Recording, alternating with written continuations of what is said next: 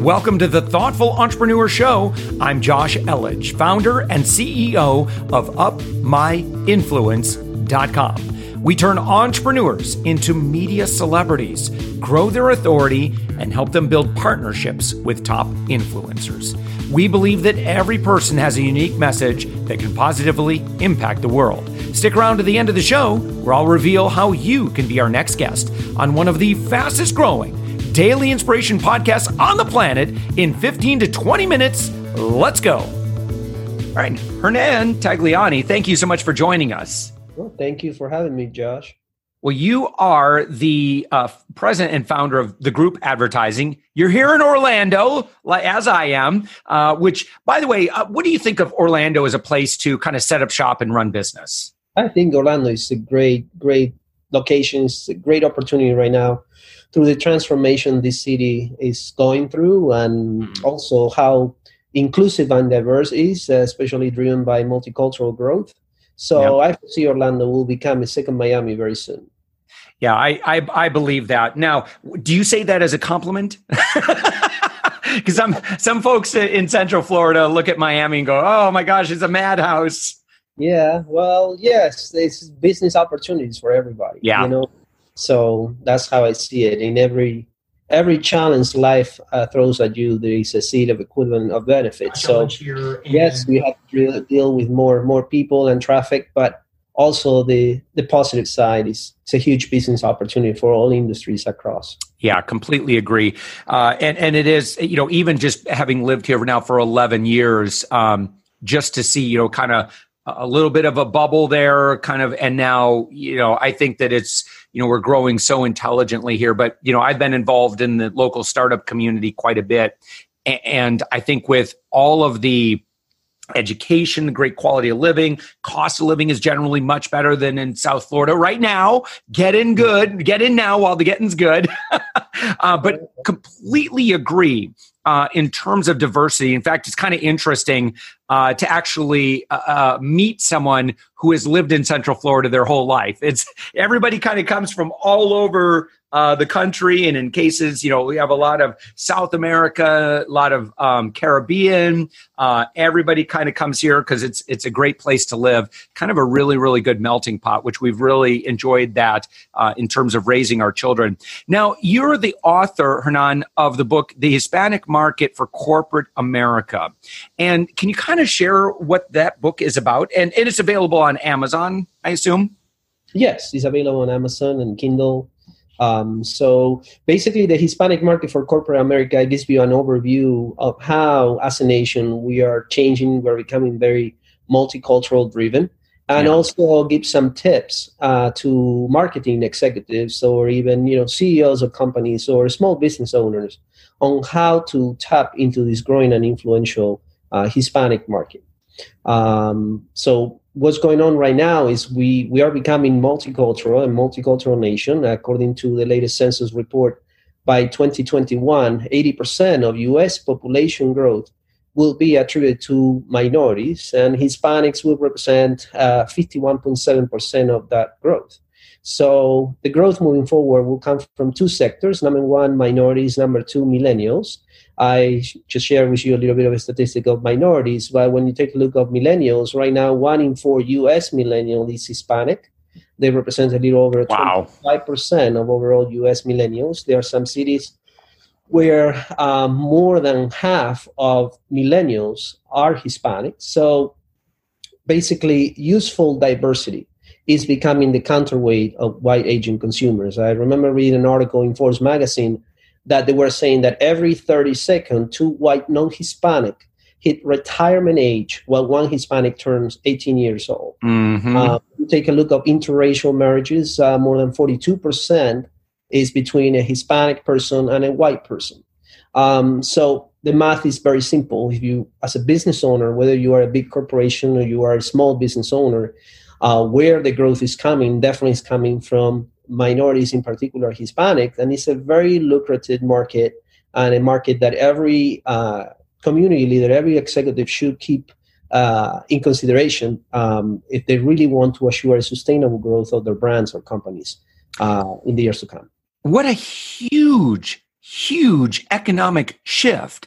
And, you know, you know, if you kind of follow the the Wayne Gretzky skate to where the puck is going to be, or if you're, you know, recognize that trends are your friends, you know, a, a lot of those old adages, you would want to take action on that in knowing that uh, it's only going to become more and more of a um, you know a, a, force in the market. So um, let's say that you know in the majority of people who listen to this podcast um, either they're uh, you know kind of an executive leadership with a large company we do have a lot of people that are the founders and ceos of their own company and they're probably at the smb level uh, it, at what point let's say for example just take me for example so uh, so our company right now there's a handful of us but um, you know about 15 of us um, you know we have some overseas contractors we have um, some domestic employees and I don't believe that anybody speaks Spanish on our team. Now, as an agency owner, I think what we do is fairly unique in the world of you know PR and influencer marketing. However, I think that the tendency for me to say, well, if we have an audience that only speaks Spanish, they're probably going to work with a Spanish speaking agency. And so it's kind of, it, it, seems like maybe too much work at my level uh, to say, well, we're going to redo the website um, in Spanish. Uh, and so help me work me through that. Um, and at some point, it may not be time yet. Uh, but at some point in our growth, if we truly desire to scale, we really, really need to start making some moves here. Can, yeah. can you kind of help me through that process? Absolutely. So one of the points I want to to highlight: uh, only one third of the U.S. Hispanic population is foreign born. The mm-hmm. majority mm-hmm. is U.S. born. So the Hispanic population, the more acculturated millennial group, is bilingual. So they speak English and Spanish. Yeah. Uh, so I wanted to address that because when people talk about Hispanics or Latinx, uh, there's a strong associations. Well, it's just people that speak Spanish. Well, mm. that's not where the growth is coming. Only one third of U.S. population growth is uh, is uh, you, you, only one third of the Hispanic community is uh, foreign born. The rest oh, wow. is born. Um, so now, when it comes to the Hispanic market, um, one of the things that we have seen in corporations uh, that they have been doing uh, wrong is they see the market on a language standpoint mm. instead of hmm. understanding the culture. So yeah. culture is more important than language. So the more acculturated a consumer is, they have a tendency of use uh, speak English and, and use English language. Uh, but also, so uh, at the same time, you can't forget that um, they live more than 29% in a multi generational home. So they live half Spanish, half English. Yeah. So there is a multi-layer facet approach when you tap to the Hispanic market. And also another role that companies they don't keep in mind is the influential process. Who is the biggest influencer within the household that yeah. will make an yeah. impact at time yeah. of purchase a product? So you have to have, you know, a combination of both English and Spanish. But the key is your message has to be culturally relevant. Um, many times we see brands, oh, well, I want to reach a more acculturated Hispanics. They speak English. I don't need to do anything because my English campaign will relate to that person. Well, reaching and engaging are two separate things. That they're yeah. seeing your TV spot, let's say on channel two or channel nine, yes, absolutely. But are you truly convincing them to do business with you? Not necessarily, because you are not speaking to the cultural nuances. Yeah. And that's key. That's vital. It's not language is culture more than language. That's amazing. And so, um, uh, and thank you so much for this. this is super helpful. Um, so, if if I wanted to make a commitment to uh, um, em- embracing more diversity, what would be some some great starter places for a small company to say, you know what, here are some good baby steps we can make in that direction? Well, first of all, I always tell companies it's very important to understand the audience that you serve in many cases, we meet with small companies to large corporations mm-hmm. that uh, when we start digging a little deeper on their customer base, they truly don't have an understanding of their audience they serve. You know, they mm-hmm. they get the feedback, well, 20% of our customer base is Hispanics. Well, tell me a little more about them. How mm-hmm. often do they buy the product from you? Where do they come from? What's the household income? What's the level of engagement with your brand? And is not quite there yet. So I always tell them you need to understand who your target audience is, how acculturated that person is, and then from there it comes the uh, you know putting the plan, putting the strategy together, and what are we going to speak English? Are we going to speak Spanish? Are we going to speak both? Are we going to have different messages for more acculturated Hispanics compared with uh, non-acculturated Hispanics? Yes, absolutely. It's how we can uh, tell the story in a very powerful way in English and in Spanish, which is truly aligned with the overall strategy and brand positioning that we're having from the general market. So that's why being relevant, culturally relevant, is key for any campaign uh, to be successful. But most important of all is you have to be committed. That's one of the challenges I see in companies. Uh, most of the time, Hispanic market has been an afterthought. Mm. So in many times, many times they think, well, my sales are not doing good. I need to do something different. So uh, let's talk right. about the Hispanic market. But as I said before, we're becoming very multicultural. So uh, diversity and inclusion, multicultural marketing needs to be part of that DNA of the company in order to succeed. Yeah. And so I think if someone was being aloof about this. Uh, they would say, okay, well, we're going to have, um, you know, we're going to make sure to get testimonials um, from um, from our Hispanic audience. Um, we're going to ha- include more imagery um, featuring um, Hispanic families, for example. But there's more to it than that, right?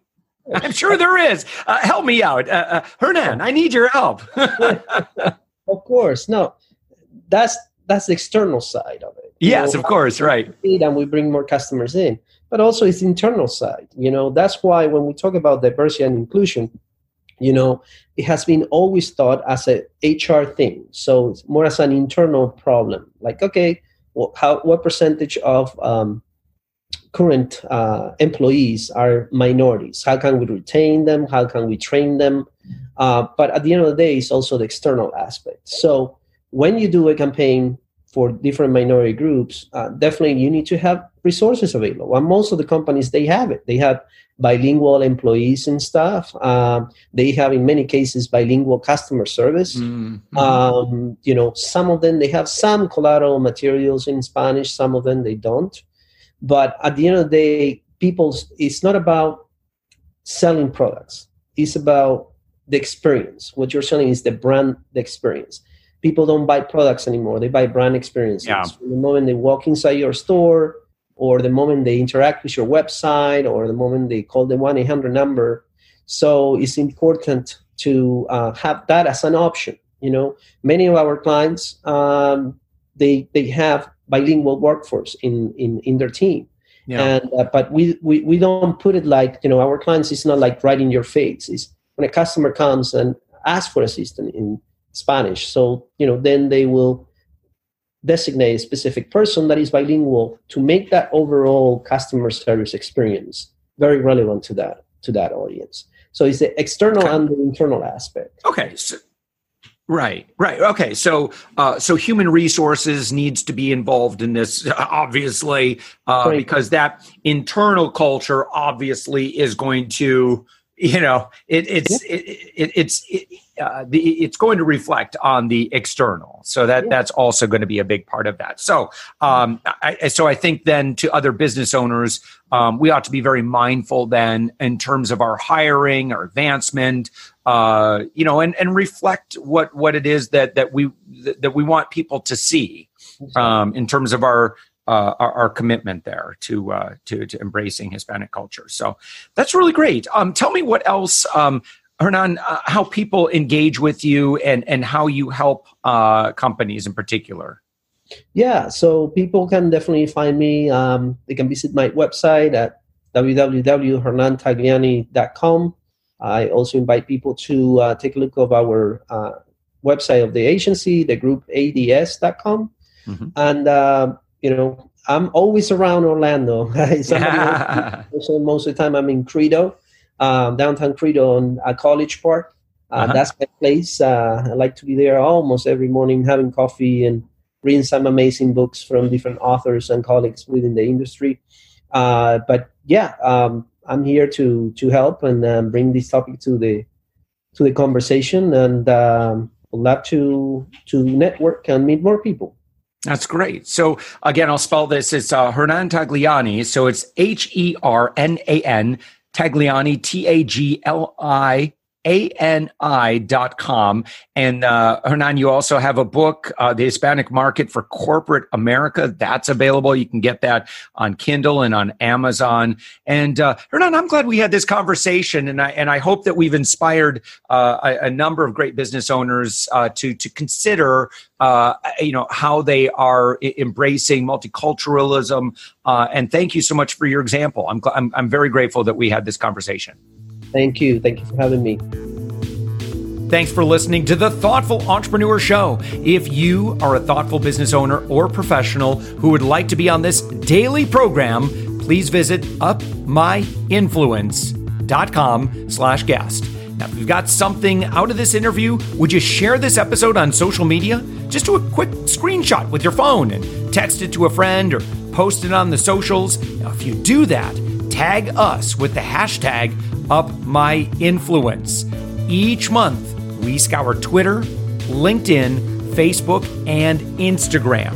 We pick one winner from each platform, and you get crowned king or queen of that social media. Now, what do you win? We're, we're going to promote you and your business to over 120,000 social media fans totally free.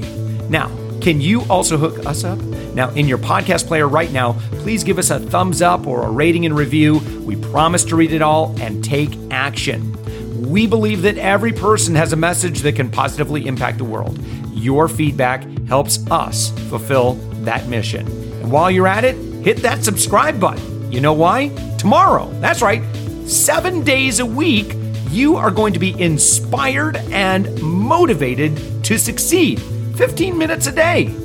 Now, my name's Josh Elledge. Let's connect on the socials. You'll find all the stuff we're doing at upmyinfluence.com. Now, thanks for listening, and thank you for being a part of the thoughtful entrepreneur movement.